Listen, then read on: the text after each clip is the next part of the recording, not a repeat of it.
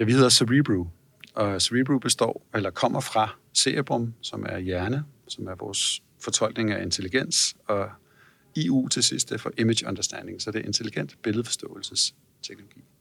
Cerebro. I dag handler Tektopia om at have ondt i hovedet, og vi skal høre, hvordan man kan bruge kunstig intelligens til at finde ud af, hvorfor man har ondt i hovedet, og om det ligefrem er livstruende. Tektopia.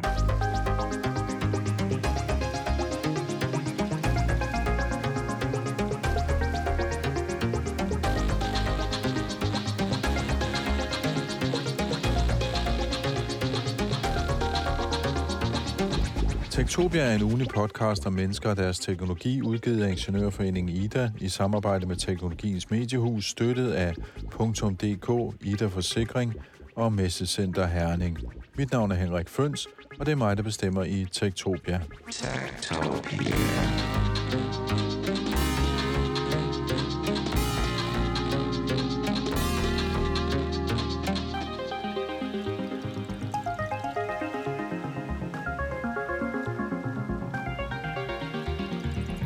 Det er vist ingen hemmelighed, at der er for mange opgaver til for få hænder i vores sundhedssektor, så der er brug for radikale løsninger.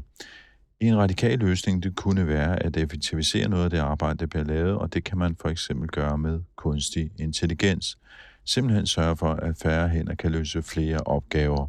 Og det er netop det, Robert Lauritsen fra Cerebrio, han er ude på at gøre med sine teknologi.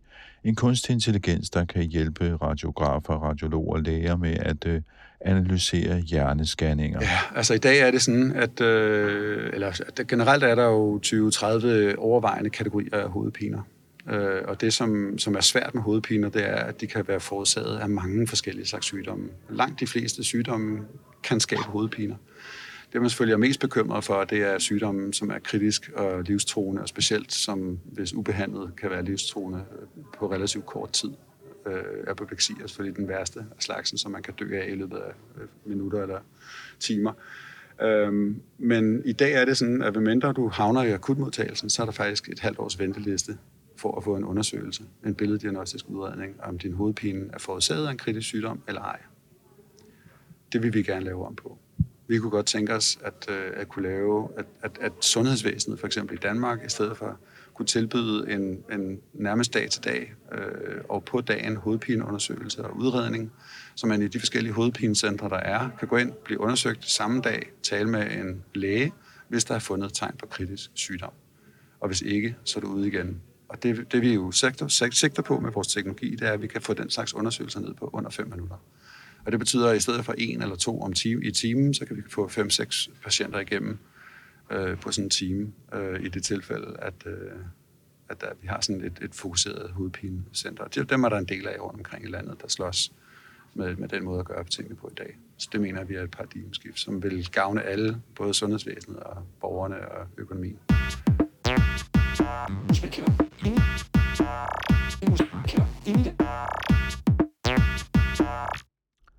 Så som sagt, Tektopia handler om at have ondt i hovedet, men det kan være en rigtig alvorlig hovedpine, og det er også en hovedpine for de ansatte i sundhedssektoren. Så lad os høre, hvad Robert Lauritsen han egentlig har forestillet sig. Jamen, vi løser et, et problem øh, i, inden for sundhed og inden for sundhedsvæsenet øh, omkring billeddiagnostik, hvor sundhedsvæsenet ikke kan følge med øh, den arbejdsopgave, der er i dag, og arbejdsopgaven stiger i mængde år for år, og sundhedspersonalerne bliver mere og mere øh, utilgængelige. Altså dem er der færre og færre af i forhold til behovet.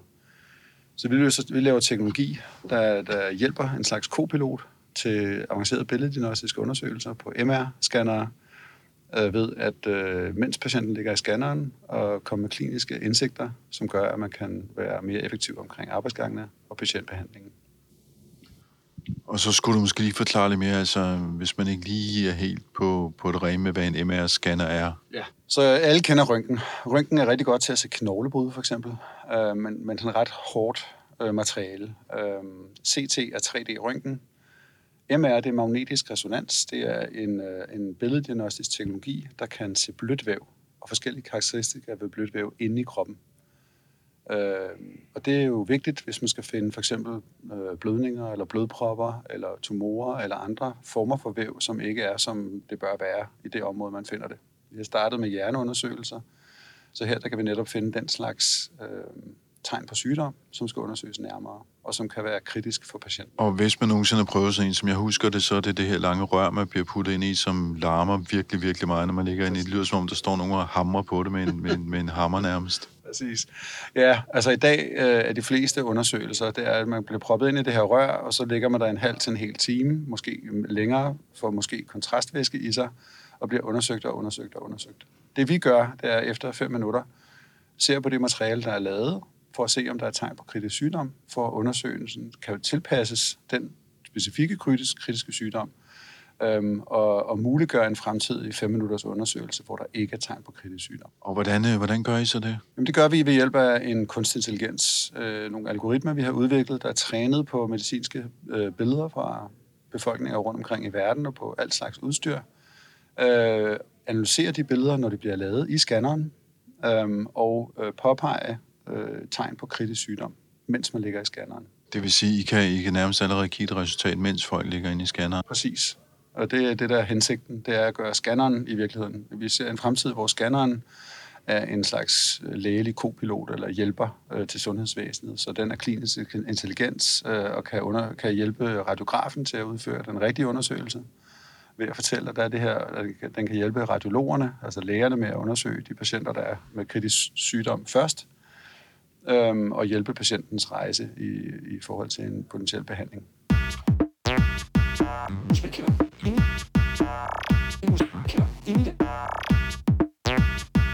Vi har startet med hjerne-MR, øh, så det er, det er forskellige ting, vi kan finde i hjernen, forskellige sygdomme. Så noget af det, vi ser efter, det er akut apopleksi, som det hedder, altså stroke på engelsk. Og det er en blodprop, en klassisk blodprop i hjernen, som man enten bliver invalid af eller kan dø af. Dem er der desværre mange, der dør af, og også bliver svært at lide af hvert år i hele verden. Øh, vi kan også finde blødninger, og blødninger kan sådan set også være kritiske og akutte, øh, og vi kan finde tumorer på nuværende tidspunkt. Så det er tre forskellige kritiske sygdomme, vi kan finde øh, i vores første version af teknologien, og, øh, og vi øger så øh, mængden af, af ting, vi kan finde undervejs øh, i fremtiden. Men for at forstå det korrekt, øh, det, I gør, I gør det hurtigere, men eller kan I også finde ting, som man normalt ikke ville lige kunne, kunne, kunne se som radiograf? Ja, det gør vi i høj grad. Altså radiografen er ikke læge, øh, så radiografen er trænet og uddannet i at lave en sikker og effektiv undersøgelse efter den øh, instruktion, der er øh, fra, fra lægens side af. Øhm, de mere erfarne radiografer lærer efterhånden at finde nogle former for kritisk sygdom, men de har typisk ikke tid til at kigge alle tingene igennem. Det tager øh, mellem et kvarter og en halv time for en læge at undersøge og rapportere på sådan et hjerneskan, for eksempel. Det har radiografen ikke tid til, mens de håndterer patienter og næste patient osv. Men de kan godt se, ofte hvis der er et eller andet meget stort øh, og synligt, så kan de alarmere, og så ringer det typisk til radiologen. Det hjælper vi nu, uanset om man er yngre radiograf eller erfaren radiograf, ved at finde selv små ting, så de kan få undersøgelsen gennemført rigtigt første gang. Så det vil sige, at det her det er ikke noget, der kommer til, hvad skal man sige, at erstatte jobs, det kommer faktisk bare til at gøre folk mere effektive? Ja, i dag har vi et halvt års venteliste for et hjerneskan i København, for eksempel. Så hvis du har en tumor, så får den lov til at arbejde et halvt år. Øh, og så typisk så går der mindst en uge, før øh, undersøgelsen bliver læst af en læge. Og der går du så rundt som patient øh, i usikkerhed og i tvivl. Og så kan systemet, så, altså sundhed hospitalet, så bruge tid på at finde dig, genindkalde dig og allokere tid til en læge. Det vi ser som fremtiden er, det er, at scanneren er intelligent. Vi, gør, vi, vi reducerer mængden af genindkaldelser og undersøgelser, og mens du er i klinikken, får du allerede din første tale, samtale med en læge. Altså så scanneren siger, at den her patient har en tumor, tal inden du går hjem med en onkolog. Mm. Så det er, en, det er en anden måde at håndtere sundhedsvæsenet på, som ultimativt gerne skulle spare ressourcer. Det er ikke et spørgsmål om at, at afskedige folk, det er et spørgsmål om at kunne levere den ydelse, vi har i dag, og måske endda en lidt bedre ydelse, hvor der er en stigning i forventninger af, af undersøgelser på over 15 procent om året bare i Danmark alene. Og hvorfor ser man den stigning i antallet af undersøgelser? Du nævnte også før, at der kommer flere og flere øh, scanninger, så det bliver, hvad skal man sige, en større og større arbejdsbyrde. Ja, øh, det gør det. Det, det, er, en, det er en voldsom stigning, og den har sådan set stået på i årtier. Øh, for, for 20 år siden, der havde radiologerne tid til at være i undersøgelsesrummet og se på billederne og, og, og håndtere patienten. Det er jo for længst en sag og blot.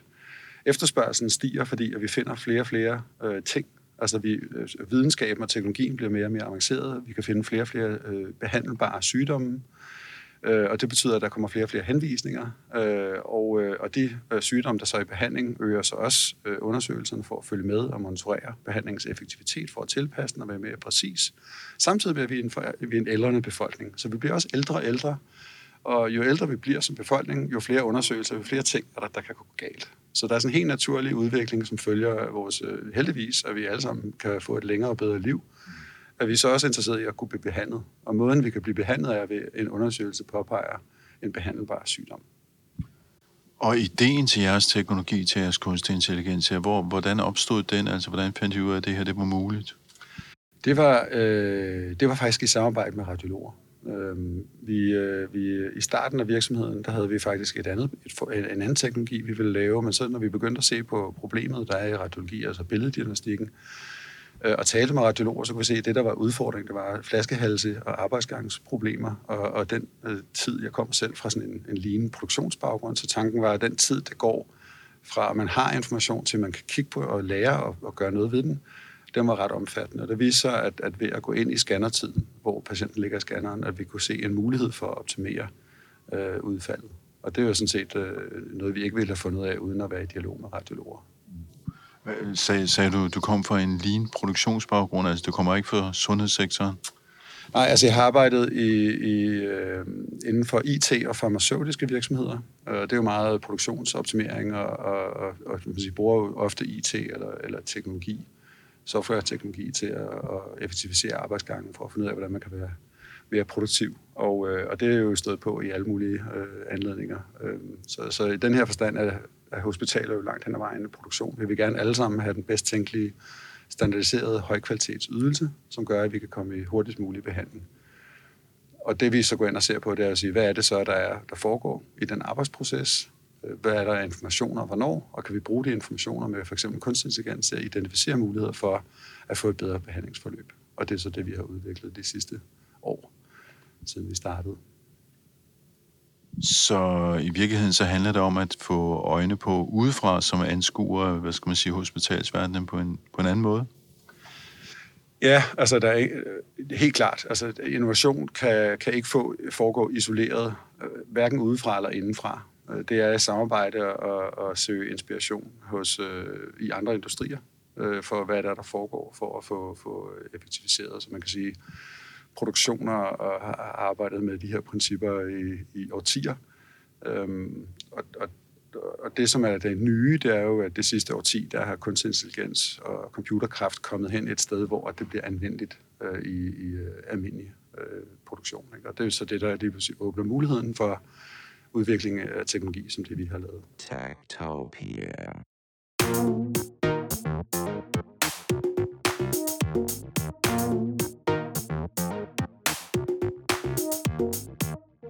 Hvad, hvad er det for en type kunstig intelligens, I bruger? Altså, du siger billedgenkendelse. Er det sådan mønstergenkendelse, eller, eller ja. er det mere over i ChatGPT-afdelingen? Nej, altså det, nej, det er ikke generative AI som sådan. Det er noget af det, kan godt sammenlignes lidt med det, men det er i princippet machine learning, deep learning algoritmer, og de her convolutional neural networks osv., som, som er gode til at identificere mønstre. Øh, genkendt det semi-supervised, det vil sige, det er trænet. Vi har læger ansat, øh, der hjælper med at træne sammen med, med vores machine learning øh, researchers og engineers, øh, så vi kan udvikle og teste teknologien.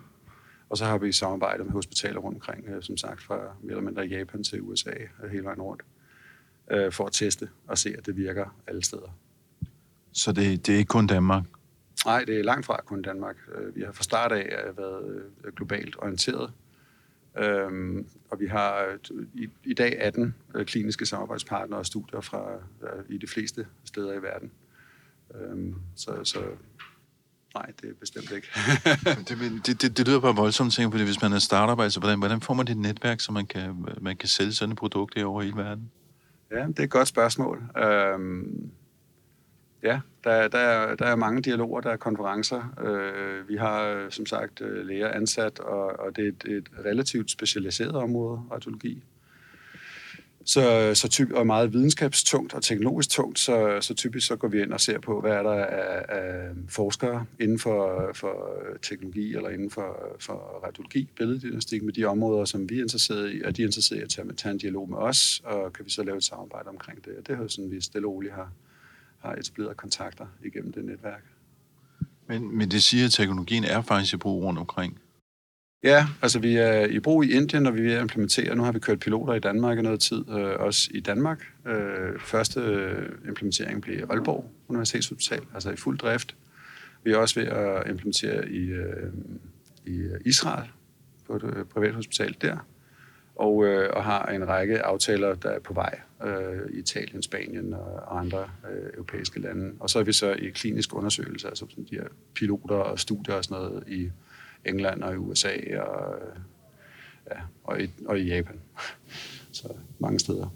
Og for lige at repetere, hvor mange forskellige ting var det, I kunne analysere for? Nu var det fire forskellige lidelser. Så i, dag, der har vi, I dag der fokuserer vi på blodpropper og blødninger og tumorer i hjernen. Det, og, og hvad kommer I til i fremtiden? I fremtiden vil det være sådan, at, øh, at alt, der er signifikant, altså alt, der kan have en klinisk betydning, og som potentielt set kan behandles, og i hvert fald kan være vigtigt at blive opdaget hurtigt, at vi kan finde det. Sådan så, at hvis ikke vi kan finde det, så kan vi gennemføre en 5 minutters undersøgelse, som ultimativt kan, kan udskrive øh, en patient. Der går formodentlig mange år, før vi er der, fordi det kræver ekstremt meget klinisk data.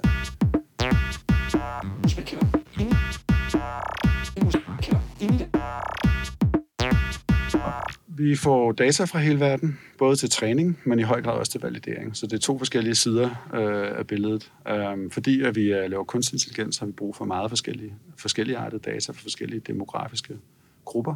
Øh, og så har vi også brug for, øh, for forskellige maskiner, fordi maskinerne kan have forskellige måder at, at vise øh, ting på.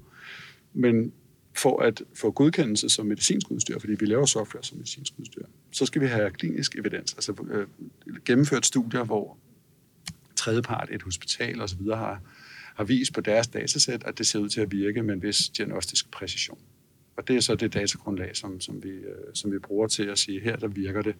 Og det er vi også nødt til at gøre forskellige steder i verden. Det, det er sjovt nok, at det selv, hvis man er inden for Europa, så ved et hospital fra et land ikke nødvendigvis synes, at det er helt okay, at det er øh, data fra et andet land. Så der kører en del af den slags studier for at sige, at det her det virker også her på danske data for eksempel og danske patienter. Men en hjerne er vel en hjerne, uanset om den sidder i hovedet på et menneske i Indien eller i Danmark. Jeg mener, det, det er vel det samme. Øh. Ja. Nej, det er faktisk meget interessant. Altså lige så vel som vi kan se forskellige ud udenpå, så ser vi faktisk også forskellige ud indenpå. Så det kan godt være, at vi som mennesker har arme og ben og har et hoved på toppen og alt det der andet, sådan de der i grove træk, ser det meget ens ud. Men når man så går ind og kigger på forskellene, så er der faktisk ret meget forskel. Så der er forskel på altså når vi taler om kunstig intelligens og læger i det hele taget, lægevidenskaben, så kan der være sådan en, en, et bias, altså en, en, øh, en forskydning af fortolkningen. Så forskellige former for sygdom har forskellige karakteristika og, og forskellige prævalens, afhængig af hvor du er henne i verden, som kan give et bias til AI'en, som derfor kan fortro, at noget er A i stedet for B. Så derfor så er vi nødt til at forholde os til demografiske forskelle, men der er også anatomiske strukturelle forskelle, selvom det lyder en lille smule mærkeligt, så er der faktisk lavet undersøgelser, der viser betydelig forskel på størrelsen relativt af visse hjernesegmenter imellem forskellige demografiske grupper på hen imod 24 procent. Og 24 procent er nok til at tro, eller kunne, kunne tro, at noget er noget andet end det, det er. Øh, for eksempel når man kigger på neurodegenerativ sygdom, hvor man ofte går ind og ser på det, man kalder atrofi inden for lægevidenskaben, altså at noget har skrumpet. Så hvis, hvis, man, hvis man er trænet på et datasæt, hvor lige præcis det, man leder efter, er 24% større, end det er på et andet datasæt, man tester det på, så kan det jo se ud som om, at man har atrofi. Men så lige pludselig så er det en helt demografisk gruppe, altså en helt befolkningsgruppe i et land, som kunne se ud til at være demente. Men det er jo ikke tilfældet. De er bare anatomisk forskellige. Så på den måde skal vi forholde os til, at vi ser forskellige ud indvendigt lige så vel som udvendigt. Så du kan ikke bare bruge et datasæt fra Japan i, i Danmark? Nej, det kan jeg ikke. Jeg kan bruge det som grundlæggende, datasæt, og så ligesom man hører om nu med LLM og så videre, så er der en masse fine-tuning. Og fine-tuning er der, hvor vi så bliver klogere og klogere på forskellige demografiske grupper på forskellige slags udstyr, som har øh, forskellige karakteristika, som vi så træner i, for at gøre det mere robust og generaliserbart teknologi. Jeg talte med en, øh, med en grundlægger af en anden startup her i weekenden, som beskæftigede sig med noget helt andet. Det var øh, udgiftsbilag, de analyserede på ja. computer. Men han sagde nemlig, at det, der var vigtigt, det var ens data. Det var ikke så meget algoritmer, fordi algoritmen kunne man altid skrive om, og den forandrer sig, men øh, det var datagrundlaget, der var ja. det er helt afgørende i den her type virksomheder. Det er det også. Det er i høj grad afgørende, og det er også akilleshælen for sundhedsteknologi sundhedsteknologiske udvikling. Fordi data er noget af det sværeste at få fat i. En ting er god kvalitetsdata, men det er ikke kun data, fordi data direkte ud af et hospital kan faktisk ikke bruges til særlig meget. Man er nødt til at, have, at annotere, altså fortælle, hvordan det her data skal fortolkes. For der er ikke datamængder nok til sådan noget selvtræning, som man kan med, med de her GPT for eksempel. Man har ikke milliarder af, af hjernescan øh, til tilgængelighed. Så derfor så er man ude i, når vi skal lave kunstig intelligens, der er effektivt, at skulle træne det. Så det vil sige, at vi har læger ansat til at træne vores algoritme og forstå data rigtigt.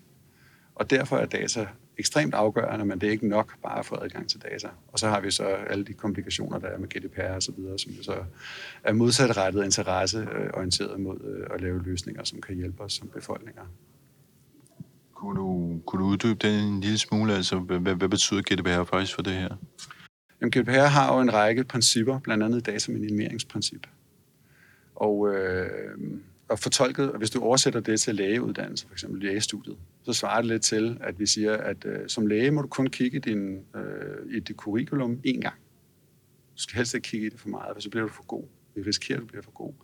AI er jo super datasultent. Det vil sige, jo mere variant, jo mere data det har adgang til, jo bedre og jo mere robust bliver teknologien. Så der er modsatrettede interesser i et minimeringsprincip for at sikre øh, privatlivets fred, skulle jeg sige. Det er jo sådan set ædelt, og det er vi alle sammen interesseret i som mennesker og borgere. Øh, men på den anden side, så er vi også interesseret i at have teknologi, der ikke tager fejl, fordi at den ikke er blevet trænet på sådan en som os. Og det er det, som AI har brug for. Så, så, så samarbejdet med med hospitalerne, med lægerne, og specielt øh, de juridiske afdelinger er jo ret væsentlige i forståelsen af, hvad der skal til for, at teknologien kan fungere så stærkt og robust som muligt. Og det tager ret lang tid at få overtalt øh, GDPR-jurister og sundhedsjurister og, øh, og så videre til at, at acceptere, at, at, at hvad er det, der så skal til for, at det kan lade sig gøre.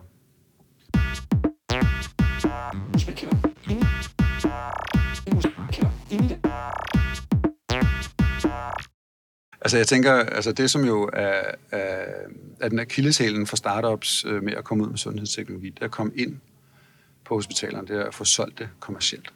Uh, og vi sælger det kommercielt uh, direkte, men det som, som jeg synes er, er udsatsgivende, og som jo sådan set er, er væsentligt i forhold til en global distribution, det er vores samarbejde med verdens største MR-leverandør Siemens, fordi vi integrerer faktisk vores teknologi på deres scannere, så når vi kommer i markedet med Siemens, så er, er det verdenshistoriens første klinisk intelligente MR-scanner.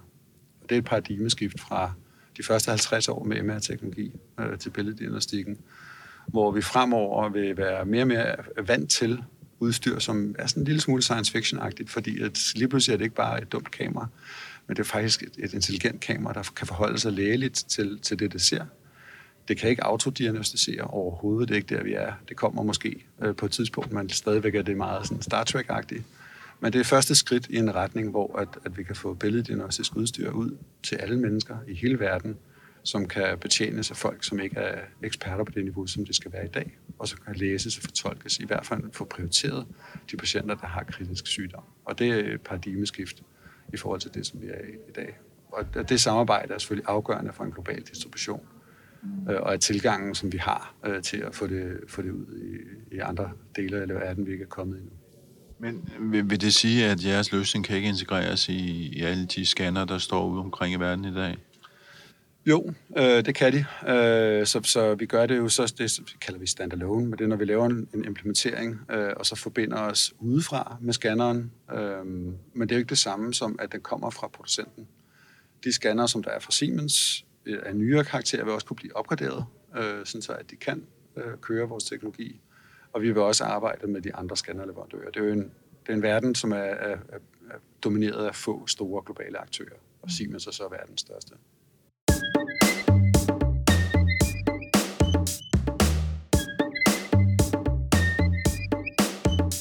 Ja, du hørte altså Robert Lauritsen her, der er direktør i uh, Cerebrio, og ham kan du også møde på konferencen Driving Health Tech her i Ingeniørforeningen IDA, og det sker den 1. februar. Mm, jamen, jeg glæder mig meget til at, øh, at fortælle øh, teknisk interesserede øh, ingeniører øh, om, om øh, vores eventyr. Men jeg kommer til at fortælle om, om den idé, vi har med, med at lave klinisk intelligente scannere, og så kommer jeg til at snakke om, om to konkrete hvad skal man sige, øh, sundhedsproblemer, som vi, som vi arbejder på at løse ved hjælp af vores teknologi, og i hvert fald forbedre vilkårene. Øh, og fordi vi arbejder med hjerneskan, så er det orienteret mod hovedpiner og hovedpineundersøgelser, som er, øh, er et, en stor byrde i dag, øh, og som, som vi mener, vi kan effektivisere øh, betydeligt. Og så kommer jeg til at snakke om, øh, om akut apopleksi, altså stroke, øh, og hvad vi kan gøre forandring for, for dem, som, som, øh, som skulle være så uheldige at få det, øh, i et land som Danmark, øh, og, og, perspektivere det øh, i forhold til en fremtidig håndtering af, af apopleksi i akutmodtagelsen. Du kan møde Robert Lauritsen på konferencen Driving Health Tech her i øh, Ingeniørforeningen IDA den 1. februar. Du kan også komme til at hilse på mig. Jeg er nemlig ordstyre på nogle af arrangementerne. Men du skal skynde dig lidt, fordi der er kun 50 pladser tilbage, så jeg ved ikke, hvornår du hører den her sådan podcast, men du skal i hvert fald have fart på. Der er også mange andre talere end Robert Lauritsen, du kan komme til at høre om øh, robotteknologi, og der er mere om kunstig intelligens. Og sørg mig, om der ikke også er et øh, oplæg om, hvad kvantecomputer kan gøre for måden, vi arbejder med sundhed på. Så der er god grund til at møde op i Ida den 1. februar, og det er om eftermiddagen. Techtopia. I denne uge, der skal vi også lige have et podcast fra Ingeniørens podcast Transformator. Jeg troede egentlig, at motorveje det var noget, som Nazi-Tyskland byggede i 30'erne for at signalere fremgang og handlekraft, og så i øvrigt lægge vejen for eftertidens troppetransporter. Men i virkeligheden var det italienerne, der lagde ud med den brede vej uden skarpe sving, og som hestevogne ikke måtte benytte. Ikke fordi der var mange biler dengang, men bare fordi det skulle gå stærkt. Og jeg troede egentlig, at motorvejene er en af de slemmeste kilder til CO2-forurening, altså en klimasønder i gigaklasse. Men nu viser det sig, at motorvejen måske i virkeligheden kan gå hen og blive en klimaduks. Lyt med på paradokset i denne uges Transformator, hvor vi også skal lave om på lyden med en lille dims, og hvor vi skal have fanget digitaliseringsministeren for at høre, hvad hun vil gøre ved, at tech der har overtaget hele vores digitale liv, uden at vi gjorde modstand i tide. Lyt med i den her uges Transformator. Og du har så lyttet til øh, Tektopia, vi udkommer hver mandag. Du kan finde tidligere episoder på tektopia.dk. Der kan du også finde vores nyhedsbrev. Du kan følge os på X og Instagram, der hedder vi tektopia.dk, og du kan følge teknologidiskussionen i vores gruppe på Facebook, der hedder Tektopia Backstage. Og du kan også blande dig i øh, den her sådan, diskussion, hvis du har lyst til det. Og øh, så en opfordring, det ville være skønt, hvis øh, du ville abonnere på vores podcast i den øh, podcast-app, du nu foretrækker at bruge. Og så er der vel bare tilbage at sige øh, på genhør næste uge. Jeg laver øh, Tektopia sammen med Mikkel Berggren. Jeg hedder Henrik Føns på genhør. Tektopia.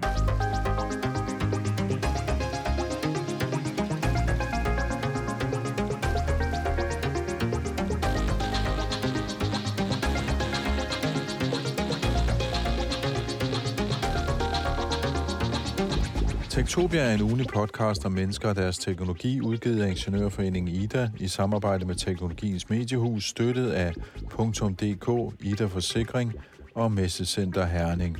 Mit navn er Henrik Føns, og det er mig, der bestemmer i Tektopia. Tektopia.